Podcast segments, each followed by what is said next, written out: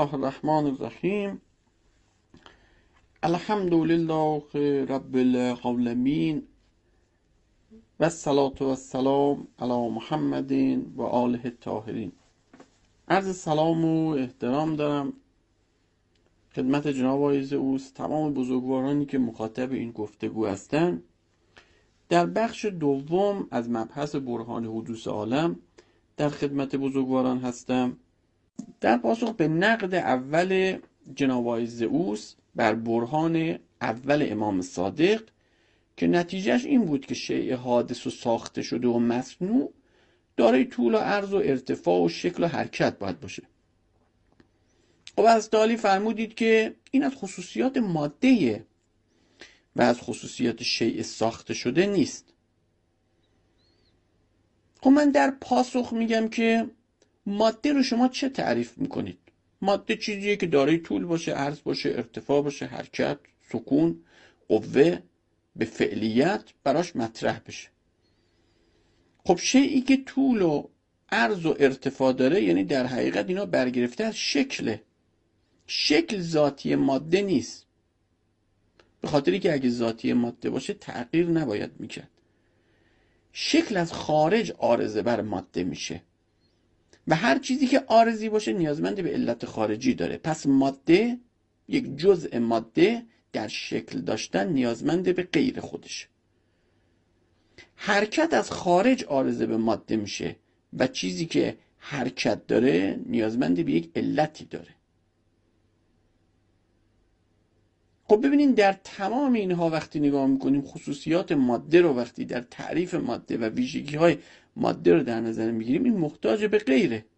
نیازمند به غیره. یعنی از غیر این به وجود اومده ساخته شده. خب این میشه ویژگی شیء مصنوع یا ساخته شده یا حادث. پس ماده مساوق با شیء مصنوع و حادثه.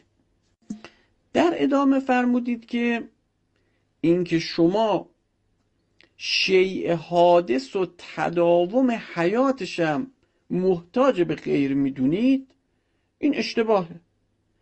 و تداوم حیات ربطی به ساخته شدن یا ساخته نشدن شی نداره. در این مورد پاسخ میدم که در برهان دوم امام صادق همین مسئله رو مطرح می‌کنن که موجودیت یک شی و تداوم موجودیت و تداوم حیات و تداوم رشد و تداوم نیرو و سلامتی به خود نیست. نیازمند به غیره. اون که حضرت فرمودن که این سلامتی دست تو نیست. گاه سلامتی گاهی بیماری. این نیرو دست تو نیست. گاه ضعیفی گاه نیرومندی. حیاتت به خودت نیست. وگرنه هیچ وقت کسی دوست نداشتش که بمیره. از خارجه که حیات رو ازت می‌گیرن یا حیات رو بهت میدن. قوت رو بهت میدن یا قوت رو ازت می‌گیرن. سلامتی رو بهت میدن یا سلامتی رو ازت می‌گیرن. پس در تداوم حیاتش هم نیازمند به غیره. در ادامه فرمودین که این که من میگم موجودی که مصنوع و ساخته شده نیست موجودیتش ذاتشه این اشتباهه. بعد چند دقیقه بعد خودتون جواب خودتون رو دادید. این که فرمودید موجود ساخته نشده یا ازلی باید باشه یا خود به خود باید به وجود اومده باشه. خب منظور من از اینکه موجودیت ذاتیشه یعنی ازلیه. موجود ازلی شیعیه که مسبوق به عدم نیست. لذا موجودیتش رو از غیر نگرفته. موجودیت ذاتیشه در مقابل شیعی که ازلی نباشه این پدیده یعنی موجودیتش رو از غیر گرفته. و در آخر این سوال رو مطرح کردید که شما چه موجودی رو دیدید که دارای طول و عرض و ارتفاع و حرکت نباشه و مصنوع هم نباشه؟ اول گفته بشه که اون حقیقتی که ما داریم در خصوص اون صحبت می‌کنیم فراماده در تعریفش اومده که یعنی ویژگی های ماده رو نداره. یعنی طول و عرض و ارتفاع و حرکت و سکون براش شکل معنا نداره. اما به برهان عقلی همین برهان حدوث به اونجا می‌رسه که ماده در اصل موجودیتش و در تداوم حیاتش و در شکل و حرکت داشتن و ترکیب و تمام ویژگیاش محتاج به غیره. حالا این غیر رو یا به ماده دیگه شما حواله میدی؟ میشه ماجرای دومینو. که فرمودین که من فرض رو بر این می‌گیرم که تسلسلم باطله. اگه چنین فرضی رو حضرت عالی بخوان قبول بکنید و اینها رو بخوان این نیازمندی ها رو به عالم ماده حواله بدید باید سرسلسله این موجودات به یک حقیقتی برسه که حرکت در ارتباط با اون معنا نداشته باشه. یعنی حرکت نداشته باشه. باید به یک شیعی برسه که شکل نداشته باشه طول و عرض و ارتفاع نداشته باشه. به خاطر که اگه داشته باشه بازی علت دیگه ای نیاز داره. و از تالی فرض و بر بطلان تسلسل گرفتیم. پس اصل تغییر در ارتباط با عالم ماده و اینکه دارای طول عرض ارتفاع حرکته تمام اینها نیازمندی رو در بر داره. و اگر اینها رو بخوای حواله بدیم به اجزای ماده کل این عالم ماده در حکم یک حقیقت هستند یعنی اینها در شکلشون نیازمنده. در حرکتشون نیازمنده در انسجامشون نیازمنده پس اینجا با فرض بطلان تسلسل حقیقتی فرامادی که دارای حرکت نیست دارای شکل نیست طول عرض ارتفاع ترکیب نیست مطرح میشه. سلام و درود مجدد. شکل ذاتی ماده نیست. به خاطری که اگه ذاتی ماده باشه تغییر نباید می‌کرد. یعنی چی که شکل ذاتی ماده نیست؟ مثال می‌زنم میگیم رنگ سفید ذاتی شکر نیست یعنی می‌تونه شکر رنگش سفید نباشه اما همچنان شکر باشه. مثلا شکر قهوه‌ای باشه اما میگیم شیرینی ذاتی شکره. یعنی اگه شکری شیرین نباشه دیگه نمی‌تونیم بهش بگیم شکر. درسته؟ حالا شما میفرمایید شکل ذاتی ماده نیست. پس یعنی شما میفرمایید که اگر شکل رو از ماده بگیریم همچنان ماده است. ماده بدون شکل. یعنی چی؟ منظورتون که انرژی و نیرو و این حرفای فیزیکی که نیست. اگه منظورتون اونها باشه که پس خیر. کی گفته ماده طول و عرض و ارتفاع داره؟ نیرو طول و عرض نداره مقدار و جهت داره. اما اگه نه بحث ما در حد سواد چهارده قرن پیش هست و ما داریم همپای امام صادق مناظره می‌کنیم این که میگید ماده طول و عرض داره همین اجسام مادی که می‌بینیم دیگه و نه مفاهیم فیزیکی که خب در اون صورت خیر برخلاف ادعای شما شکل ماده ذات ماده است. نمی‌تونید شکل از ماده بگیرید. اما فرمودید که اگه ذاتی ماده باشه تغییر نباید می‌کرد. خیر. آخه اینا رو از کجا میارید جناب آقای کاشانی عزیز؟ این که مثلا شکل خمیر تغییر می‌کنه که مهم نیست. موضوع اینه که ماده اجسام مادی حتما شکل دارن. نمی‌تونن شکل نداشته باشند. اگه شکل نداشته باشند دیگه جسم مادی نیستند. وقتی میگیم ذاتی ماده نیست که اگه اون رو از ماده بگیریم همچنان همون ماده هست. شما نمی‌تونید شکل خمیر رو از خمیر بگیرید دیگه هیچ شکلی نداشته باشه اما بگید همچنان خمیر خیر. اما شکلش به راحتی تغییر می‌کنه بله برای ماده بودنش هم مشکلی پیش نمیاد. شکل از خارج آرزه بر ماده میشه. خب خیر.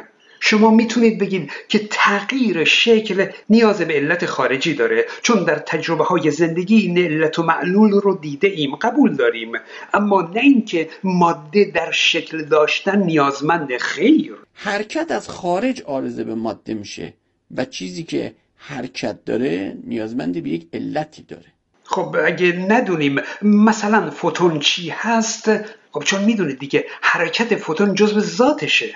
فوتون نمی‌تونه بی حرکت باشه. اگه حرکت رو ازش بگیریم اصلا دیگه فوتون وجود نداره. حرکت جزء ذاتشه. اما اگه گفتم سواد ما در حد 14 قرن پیش باشه اون وقت بله جسمی که ساکنه مثلا یک سنگ ساکن اگه به حرکت در بیاد نیازمند یک علت خارجی هست. درسته. به قول شما این نیازمند به غیر است. اما این غیر هر چیزی نمی‌تونه باشه.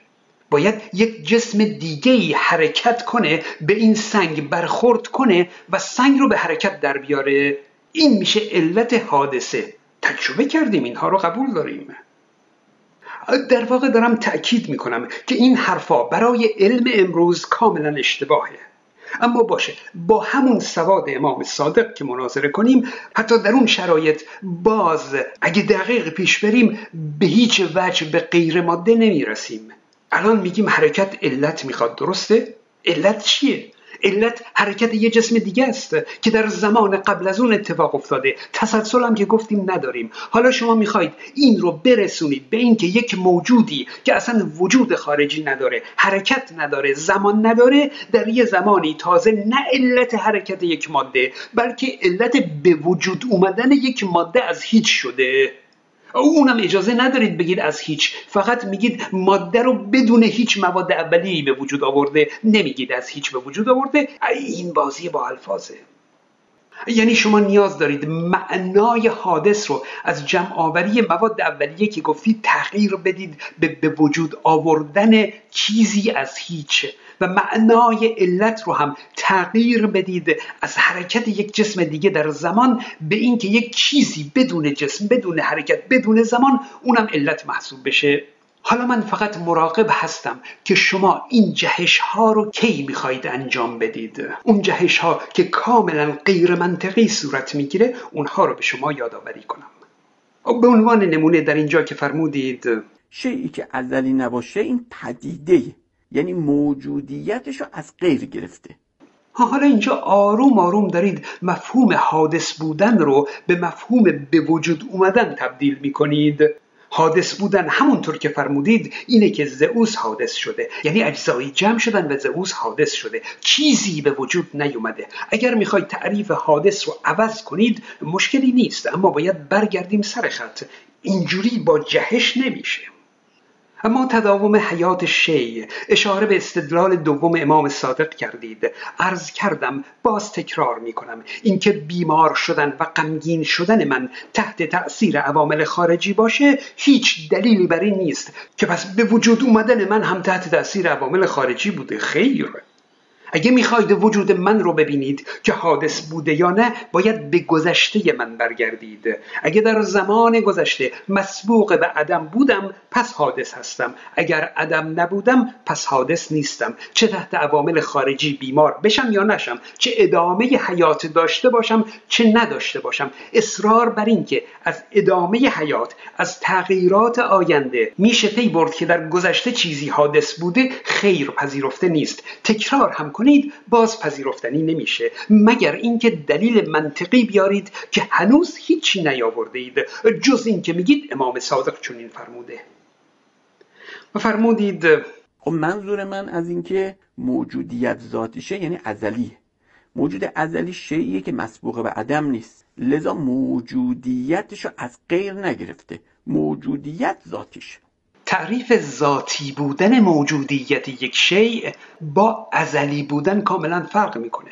موجود می‌تونه ازلی باشه ولی وجودش ذاتی نیست.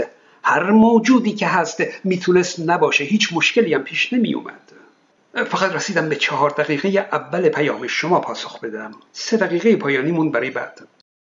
با تشکر از جناب آقای اوست من لازم می‌بینم در این قسمت مبحثی رو عرض بکنم که به نظر بنده از اصل این مناظره مهمتره. و اون روش ما در گفتگوهای علمی است. اول اینکه دو طرف باید دنبال حق باشن. یعنی اگه من ببینم که سرور بزرگوارم جناب آقای زئوس یه مطلبی رو درست میگه ولی که به ضرر من باشه در این مناظره من اینو تأیید بکنم و مطلب رو تقویت بکنم. و نکته دوم اینکه اینگونه نباشه که در بین گفتگو از عباراتهایی موهن و عبارتهایی که موجب انزجار و اذیت طرف مقابل باشه استفاده بکنیم. ممکنه یه سری عبارت ها رو افرادی که سطحی باشن و عادی باشن خب اینها رو تحت تاثیر قرار بده. اما خب برای اهل درک و تعقل و افراد منصف اینها نتیجه معکوس داره. و خب من علا که احترام بسیاری برای حضرت عالی قائل هستم و در قسمت اولم ذکر کردم الان ببینید شما در صوت اولی که حضرت عالی مرحمت فرمودین که این کمتر از هفت دقیقه هستش حدود سه تا چهار مورد فقط کلماتی که بار منفی و موهن و در جهت تجهیل و تخریب طرف مقابله استفاده کردید. خب عزیز ما هستین من هیچ وقت به خودم اجازه نمیدم. یعنی سالیان سالی که چه در فضای حقیقی چه در فضای مجازی با مخالفین وارد بحث شدم. یاد ندارم که یک نمونه بخوام اینگونه پیدا بکنم که بخوام عزیزم رو با یک کلماتی به کار ببرم که ناراحتش بکنم.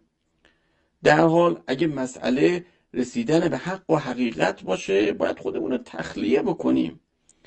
و واقعا هر جا عقل ما فکر ما حقیقت رفت ما دنبالش حرکت بکنیم. حالا ببینید شما مثلا یک چند نمونه من از مطالب وایس قبلی شما رو تنها آوردم. خب این گونه باعث میشه که حالا من شاید اونقدر اهمیت نداشته باشم. بعد دوستانی که این گفتگو رو گوش میدن واقعا اذیت میشن. بحث ما در حد سواد چهارده قرن پیش هست و ما داریم هم پای امام صادق مناظره می‌کنیم. اما اگه گفتم سواد ما در حد چهارده قرن پیش باشه که این حرفا برای علم امروز کاملا اشتباهه. اما باشه با همون سواد امام صادق که مناظره کنیم تکرار هم کنید باز پذیرفتنی نمیشه. مگر اینکه دلیل منطقی بیارید که هنوز هیچی نیاورده اید جز اینکه میگید امام صادق چنین فرموده. حضرت علی در طی این مناظره عبارات موهن و تخریبی بسیاری رو در خصوص امام صادق استفاده کردید. من یه نکته ای رو خدمتون لازم می‌بینم عرض بکنم. یک کتابی من دارم ستارگان هدایت که پی دی افش هم در سایتم موجوده. اونجا در پیوست دوم یک مقاله مفصلی رو نوشتم در خصوص جابر ابن حیان یکی از شاگردان امام صادق علیه السلام که اونجا عبارتهای بسیاری رو از جناب جابر آوردم که در خصوص امام صادق فرمودن افتخار و فضل و سپاس برای سرورم که تنها به وسیله ایشان من دانشمند شدم و به جایگاهی که در آن هستم رسیدم. شما جایگاه جناب جابر رو می‌دونید که بعضی ایشون رو به عنوان پدر شیمی مطرح کردن و حتی کسانی که حالا به عنوان پدر شیمی مطرح شدن میگن نه ایشان اقدمیت داره نسبت به اونها. و خب این شخصیت میگه هر آن چیزی که من گیرم اومده حتی نسبت به ساینس نسبت به شیمی از آقا امام صادق علیه السلامه. حالا من در این جهت نیستم. اما خب ما اومدیم یه استدلال از امام صادق استفاده کردیم. شما لازم نیستش که اسم ایشون رو ببرید تخریب بکنید. شما استدلال رو نقد بکنید. اما چون از عالی جهت تخریبی به کار بردین من لازم دیدم که بالاخره این رفرنس رو خدمت بزرگواران عرض بکنم که انشالله رجوع بفرماین در ادامه بند مبحثی رو مطرح کردم که این شکلی که هر ماده ای داره این ذاتی ماده نیستش خب برخورد شما چه بود؟ آخه اینا رو از کجا میاری؟ بنده نگفتم که ما جسم بدون شکل داریم اما این شکل خاص درخت شکل خاص حضرت عالی شکل خاص یک سیب مقداری که این شکل داره حجمی که داره این آرزه بر این جسم طبیعی هستش. این از بدیهیات منطقه که حجم یا جسم تعلیمی که در ریاضیات و هندسه هم بحث میشه این از مقوله عرضه. اونم کم متصلی که قابل ابعاد سلاسه باشه دارای طول باشه عرض باشه و عمق باشه. آیا حضرت عالی در منطق نخوندین که ما عرض لازم داریم و عرض مفارق داریم؟ عرض لازم آیا عرضی نیست که از موضوع و معروض خودش قابل انفکاک نیست؟ مثلا فرض کنین زوج بودن برای چهار. این با اینکه قابل انفکاک نیست اما عرضه. این بدیهیات منطقه. در ادامه حضرت علی حرف عجیبتری نسبت به فوتون که یک ذره بنیادی هستش فرمودید. ندونیم مثلا فوتون چی هست؟ خب چون می‌دونید دیگه حرکت فوتون جزو ذاتشه. جناب آقای زئوسی از مسلمات علمه که سرعت فوتون به محیط بستگی داره و این اشتباهی که میفرمایین حرکت فوتون جزء ذات فوتونه. حرکت فوتون حرکت در عینه. شما می‌بینید که اوج سرعت فوتون در محیط خلعه که همواره با سرعتی معادل 299792 کیلومتر بر ثانیه حرکت می‌کنه. اون حرکت در ذاتی که حضرت عالی میفرمایید اون چیزیه که در فرمایشات هگل مطرح شده بحث تز و آنتیتز و سنتز. و دیویس سال قبل از هگل مرحوم آخوند ملا صدرا اینو در فلسفه خودش مطرح کرده. و این حرکت فوتون ربطی به حرکت در جوهر یا بطن و کتم شی نداره. لذا حضرت می‌خوام دقت بفرمایید در اصطلاحاتی که در ساینس و فلسفه اونها رو دقیق استفاده بکنید. بحث حرکت در جوهر داریم بحث حرکت در اعراض داریم بحث جسم تعلیمی داریم بحث عرض لازم داریم بحث عرض مفارق داریم. اینها اصطلاحاتیه که بر اساس اون مطالب در کتب نوشته شده. لذا بر همون قرائت و اصطلاح معتبر و رسمی پیش بریم. جناب آقای دکتر کاشانی عزیز این بار فقط به حاشیه پرداختید و فرمودید این موضوع از اصل مناظره مهمتره. باش موضوع حاشیه چیه؟ اینه که حرمت مقدسات دین شما اونجور که شما انتظار دارید در این مناظره رعایت نشده و موجب آزرد خاطر شما شده. من گفتم پاسخ اون شخص کافر به امام صادق پرته. گفتم این دیالوگ بین اونها غیر منطقیه و شما این دو لفظ رو توهین تلقی کردید. من فقط برای اینکه باعث کدورت خاطر شما نشده باشم ضمن اینکه تأکید کردم که هرگز به شما جسارتی نکردم به خاطر به کار بردن لفظ پرت و غیر منطقی همین دو حرف. برای یک دیالوگی که در یک روایت اومده از شما عذرخواهی کردم. الان که دیگه گفتم در سطح سواد امام صادق صحبت می‌کنیم. این دیگه اصلا هیچی. این دیگه از نظر شما لابد دیگه با عذرخواهی هم درست نمیشه. آقای کاشانی عزیز آیا مناظره ما بر سر مباحث اسلامیه؟ نه. بحث قرآن و حدیث خیر. یک بحث فلسفی و منطقی هست. اما با عرض معذرت آقای کاشانی از اونجا که شما تمایل دارید که همیشه با یک تیر دو نشان بزنید یعنی هم بحث فلسفی کنید و هم همزمان حقانیت امام و قرآن و اسلام رو در یک بحثی که هیچ ربطی به دین نداره نشون بدید. خب نتیجه همین میشه که می‌بینید.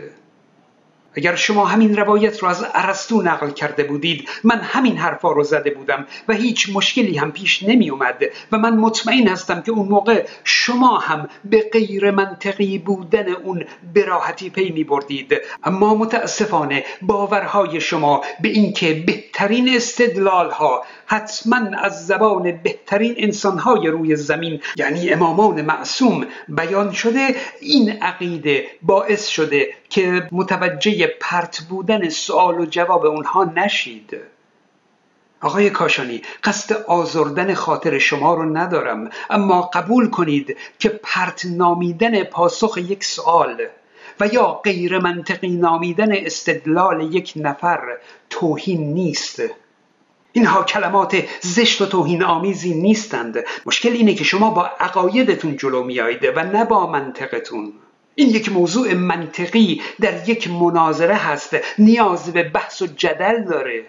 من حتی اجازه ندارم که بگم این دیالوگ در زمانی بوده که علم کم بوده سواد پایین بوده. چون زمان امام صادق بوده این توهین تلقی میشه. آقا امام صادق اصلا عالم به تمام علوم دنیا و غیب عالم به کوانتوم و هر چی که هست. اما در اون روایت چون با یک نفر کافر نجس بی سواد داشته بحث می‌کرده امام در سطح اون آدم بی سواد حرف زده و اون حرف اون استدلال که متاسفانه شده مبنای مناظره ما در حد فهم و سواد چهارده قرن پیشه. حالا من اینو به چه زبانی بگم که موجب آزرد خاطر شما هم نشده باشم؟ به قول مولانا نیزبازی اندر این کوههای تنگ نیزبازان را همی آرد به تنگ. توی این محدودیت آزرد خاطری شما اصلا نمیشه بحث کرد. میفرمایید اسم امام صادق رو نیار و استدلال رو رد کن. خب چرا شما اسم امام صادق را آوردید؟ من گفتم آقا این مقدسات رو وسط نیاریم تا بتونیم دو کلمه حرف منطقی بزنیم. شما کلی استدلال کردید که خیر. فرمودید که شما هم بارها از فیلسوف نقل کردید که اصلا اینطور نیست. اما من پاسخی ندادم بلکه به موضوع اصلی بپردازیم. و آخه موضوع اینه که فقط نام امام صادق نیست. عبارات مناظره هم در حد منطق امروزی نیست. در حد چهارده قرن پیشه. الان عالم ماده طویل و عریض نیست خیر. گفتم نیرو داریم که نه طویل نه عریضه اما از هر چیزی فیزیکی تر هست. خب آقای کاشانی عزیز آیا می‌خواید بگید که شما هم دقیقا همون منطقی رو دارید که امام صادق در اون روایت داشته؟ راستش من باور نمی کنم آقا اجازه بدید این داستان رو من تعریف کنم. من در ایران که بودم یه همسایه داشتم. یک بار بهش گفتم که برات ثابت می‌کنم که تو فرانسوی هستی. چطوری؟ ازش پرسیدم آیا تو فرانسوی هستی؟ گفت نه. گفتم خب اگر فرانسوی بودی چه خصوصیتی می داشتی فکر کرد. گفت اگر فرانسوی بودم دست داشتم و پا داشتم. گفتم بله همینه. الانم تو دست داری و پا داری. پس اثبات شد که فرانسوی هستی. آقای کاشانی عزیز این اثباتی که من کردم به نظر شما خیلی منطقی بود؟ می‌خواید بر سر اون ساعت ها بحث کنیم؟ واقعا فکر کردید استدلال درون اون روایت بهتر از این استدلال من به همسایم هست؟ همونه. فقط فرانسوی بودن یا نبودن بشه مصنوع بودن یا نبودن دست و پا داشتن هم بشه طویل و نریزون. دیگه هیچ فرقی ندارند. به جابر ابن حیان اشاره کردید که تنها و تنها در ادعای شیعیان پدر علم شیمیه باشه اصلا اینطور باشه. ایشون لطف کردن و از امام صادق تعریف کردن دستشون درد نکنه. اما اظهارات ایشون اون حرفای درون روایت رو منطقی نمی‌کنه خیر. آقای کاشانی عزیز اگر بدون حدیث و آیه نمیشه بحث منطقی کرد که خب جنبندی بفرمایید بحث رو اتمام برسونیم. اما اگر میشه بدون اونها به بحث خودمون برگردیم خب داشتیم خوب پیش می‌رفتیم. گفتیم دقیقا حادث چیه؟ زئوس و صندلی حادث هستند. حادث علت می‌خواد حرکت اجسام مادی حرکت ظاهری اجسام مادی علت می‌خواد. کار به حرکت جوهری ملا صدرا و تز و آنتیتز فلانی و این حرفا هم ندارم. اصطلاحات فلسفه اسلامی رو هم لطفا برای من ردیف نکنید. شما استادید می‌دونم اما بحث ما اونها نیست. من گفتم حرکت فوتون ذاتی شما میفرمایید فوتون ذره بنیادیه و از مسلمات علمی که سرعتش به محیط بستگی داره و در خلا بیشترین سرعت رو داره و مقدار دقیق سرعت اون رو هم گفتید. خیلی ممنون بابت این اطلاعات ولی اینها به حرف من ربطی نداشت. تا اونجا گفتیم که حادث علت می‌خواد. حرکت ظاهری اجسام مادی علت می‌خواد. و تسلسل رو هم که فرض کردیم که باطل باشه. حالا قرار شد که با منطق برسید به موجودی ماورایی. لطفا بحث رو ادامه بدید. عرض تشکر دارم از سرور بزرگوارمون جناب آقای زئوس. ببینین استفاده بنده از احادیث و آیات قرآن جهت تعبدی نداشته که حضرت علی این گونه اشکال می‌گیرید. من از استدلال و برهان این آیه یا این روایت استفاده کردم. اما حضرت علی چرا می‌خوان جلوه بدین که هر مبحثی که در قرآن و حدیثه ربطی به اقلانیت و منطق نداره؟ مناظره ما بر سر مباحث اسلامیه؟ نه. بحث قرآن و حدیث خیر. یک بحث فلسفی و منطقی هست. جناب آقای زئوس من کجا گفتم چون برهان از امام صادقه حضرت علی حق نقدشو ندارید؟ من کجا گفتم که در نقد استدلال اسم امام صادق رو نیارید؟ میفرمایید اسم امام صادق رو نیار و استدلال رو رد کن. خب چرا شما اسم امام صادق را آوردید؟ عرض بنده اینه که از عبارات موهن و تخریبی استفاده نکنید. حضرت علی از اول مناظره سنگبناتون بر تحقیر صاحب این استدلال بود. سواد و منطق آقای کاشانی به وضوح بالاتر از استدلال های قرآن و روایات هست. علی مقالطه فردی که دوست داشت در فرانسه متولد بشه رو رب میدیم به برهان اول امام صادق که فرمودن که ابن اوجا اگر چنانچه مصنوع بودی چه خصوصیاتی داشتی؟ خب ایشان میفرمایند که طول و عرض و عمق و شکل و حرکت و سکون. خب ممکنه یه نفر بگه که آیا شما چیزی که طول و عرض و ارتفاع نداره مانند عقل و علم شما مصنوع نمی‌دانید میگیم چرا؟ هر چیزی که دارای حد باشه مصنوعه. حالا ممکنه مانند انرژی و نیرو حد به مقدار و جهت برگرده. مثل ابن عبل اوجا به طول و عرض و ارتفاع و حرکت و سکون برگرده. به مانند عقل و علم هم وقتی نگاه می‌کنیم اینها دارای حد باشه. اما حضرت علی با کمال تعجب میاد مصنوع به عنوان مصنوعی در نظر می‌گیرید و مثال گل مصنوعی رو برای من می‌زنید. خصوصیاتی رو بگی که گل مصنوعی داره اما گل طبیعی نداره. اینکه رنگ داره قد داره که نشد خصوصیت یک گل مصنوعی. جواب عاقلانه اینه که من در جواب می‌گفتم گل مصنوعی رشد نمی‌کنه پژمرده نمیشه نیاز به آب و هوا نداره و خصوصیاتی که به کمک اونها میشه گل مصنوعی رو از گل طبیعی تشخیص داد. جناب آقای زئوس کرارن عرض کردم که از ویژگی های مصنوع تغییر و تغییر در اونه. در روایتی از آقا امیر المؤمنین علی علیه السلام که حضرت از ویژگی های مصنوع فرمودن تحویل الحال تغییر حال. به مانند همون روایت دومی که امام صادق فرمودن گاهی بیماری گاهی سالمی گاهی امیدواری گاهی ناامیدی و تمام اینها از خارج آرز میشه. بنده دو تا مثال برای حضرت علی زدم. اول گفتم مقدار شکل آرزه بر جسم میشه. دوم حرکت رو مطرح کردم. که علی جوابی ندادید به من.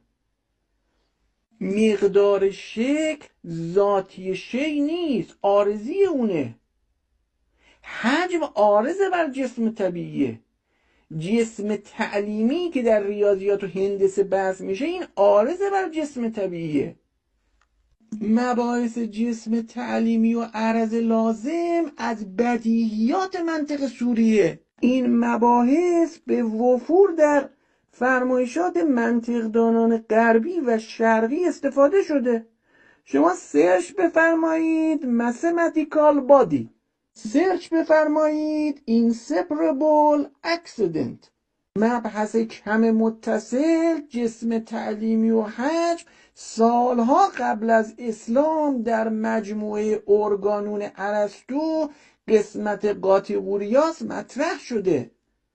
اشتباه بعدی شما اینه که حرکت در عین فوتون رو خلط کردید با حرکت در جوهر. استمرار در حرکت عرضی به معنای حرکت در جوهر نیست. این از مسلمات ساینسه که سرعت فوتون به محیط بستگی داره. یعنی محیط رو اون اثر می‌ذاره. یعنی آرزی ذاتی نیست. در نتیجه ماده و لواحق مادی انرژی و نیرو همه محدودن به غیر.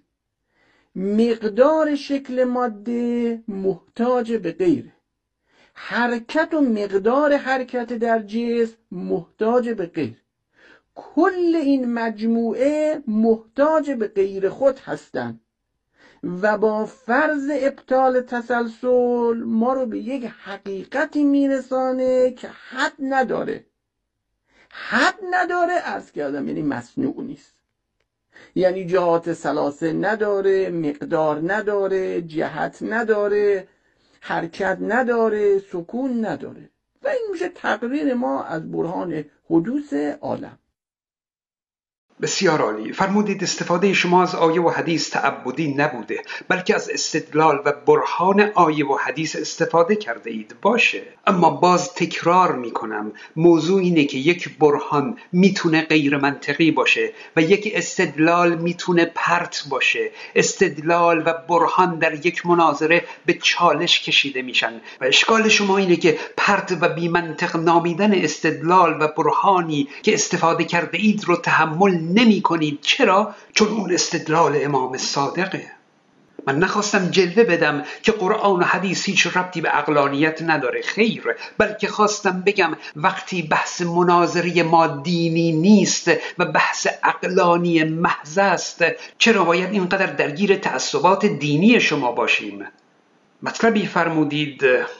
من کجا گفتم که در نقد استدلال اسم امام صادق رو نیارید؟ می‌پرسید کجا اینو گفتید؟ پاسخ شما اینه که در اینجا فرمودید.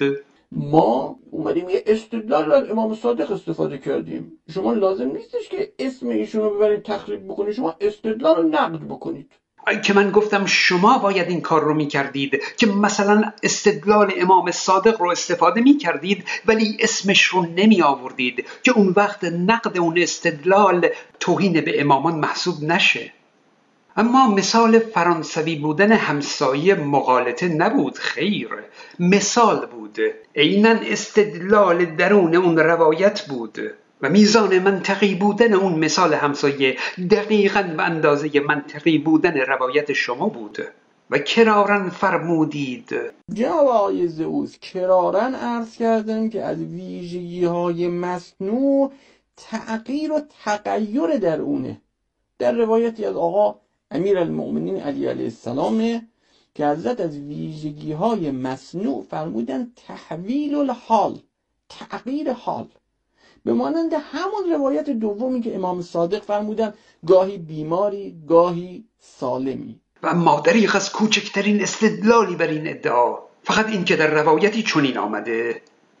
آقا میگید چیزی که طول و عرض داره مصنوعه چیزی که حد داره مصنوعه چیزی که دارای تغییر و تغییر مصنوعه برای کدومش کوچکترین استدلال آوردید؟ از صوت اول پرسیدم کدام غیر مصنوع رو دیدید که تغییر نمی‌کنه که حالا چنین ادعایی می‌کنید؟ هیچی.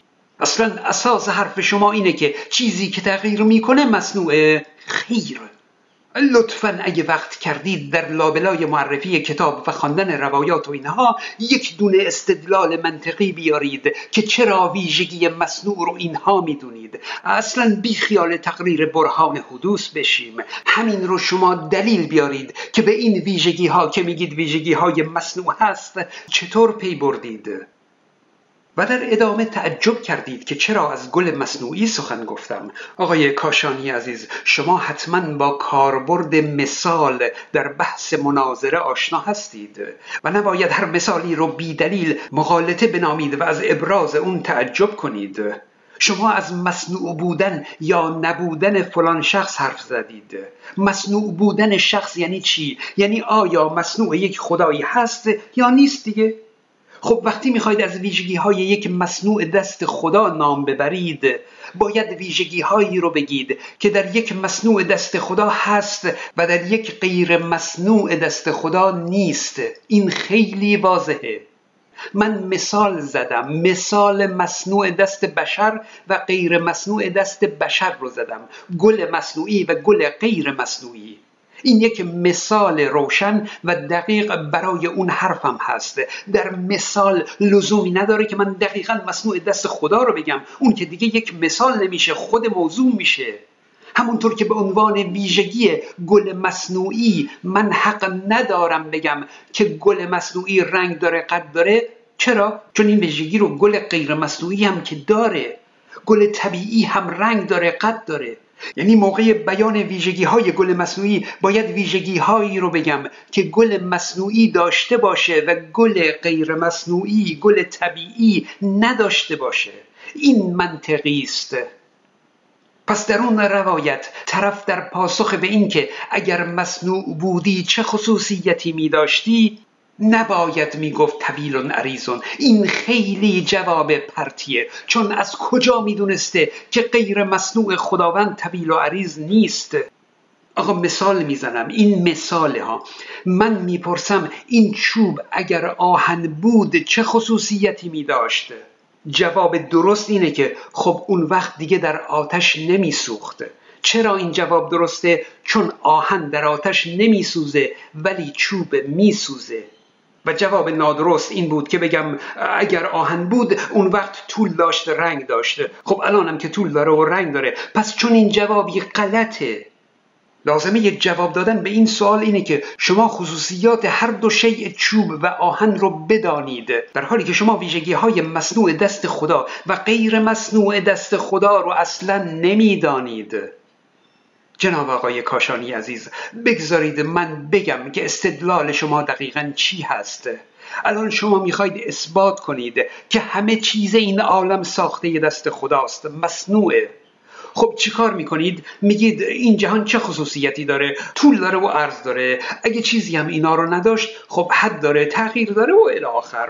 بعد میگید خب من تمام این خصوصیات رو نشانه های مصنوع تعریف می‌کنم و دیگه خود به خود حل دیگه ثابت شد که همه چیز مصنوع دست خداست.